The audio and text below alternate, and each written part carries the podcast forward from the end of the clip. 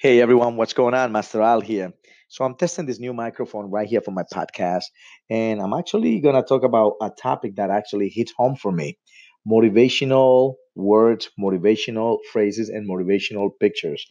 I am not even kidding when I tell you that if I have about three to five thousand probably motivational phrases and pictures and stuff that I have actually liked on Facebook or Instagram. I'm not even exaggerating every time I come across something that is motivational, that I say, holy shit, this is actually powerful, I actually either write it down or I'll take a picture of it or I like it or I'll do things just to help me go back to it and and and be motivated, right?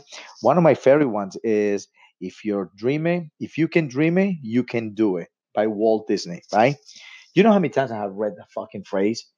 And the truth is, when the next good phrase comes around, I'm actually going to start reading that one over and over and over again. And I realized that all these fucking motivational phrases and pictures is they're not cutting it anymore for me. They no longer do anything for me. Like I say, I have between three to five thousand motivational phrases and pictures in my phone. And do you think they fucking motivate me anymore? They don't do anything for me.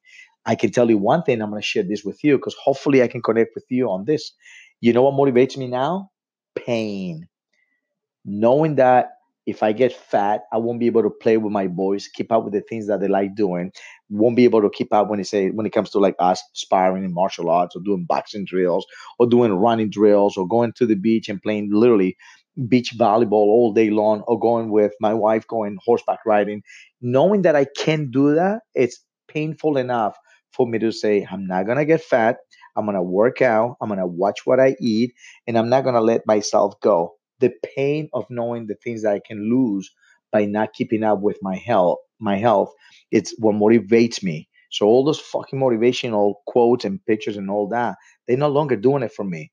If you are like me, where you actually do the same thing, you write them down, you take a picture of it, or you press like just so you can go back to it in the future and read them again, but you're still stuck in the same boat and you still not not you haven't done anything about to fix or to correct your, your current situation, then guess what? Try pain. Start thinking about the things that can happen if you are not to lose weight. Start thinking about the things that can happen to your life if you are not to move forward with a new job opportunity. If you hate your current situation, remember one of my previous episodes. You're not a fucking tree. Move on. You're not stuck in the same place. You have the ability to move anywhere you want to switch jobs if that's what you have to, or to actually move on and get into another relationship if the current one is not doing it for you. You're not a fucking tree. So remember that. Think about the pain of staying with the same person if you're no longer happy.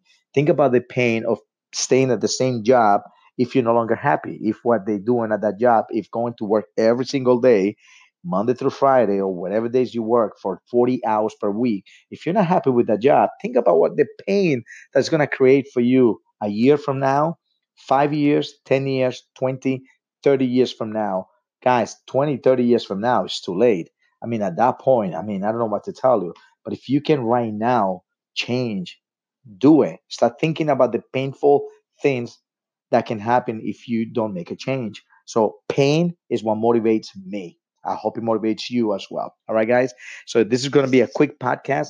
I hope you enjoy, and I hope we somehow during this little topic, little conversation, can connect somehow. Until then, say ya. The podcast you just heard was published with Anchor. Got something you want to say to the creator of this show?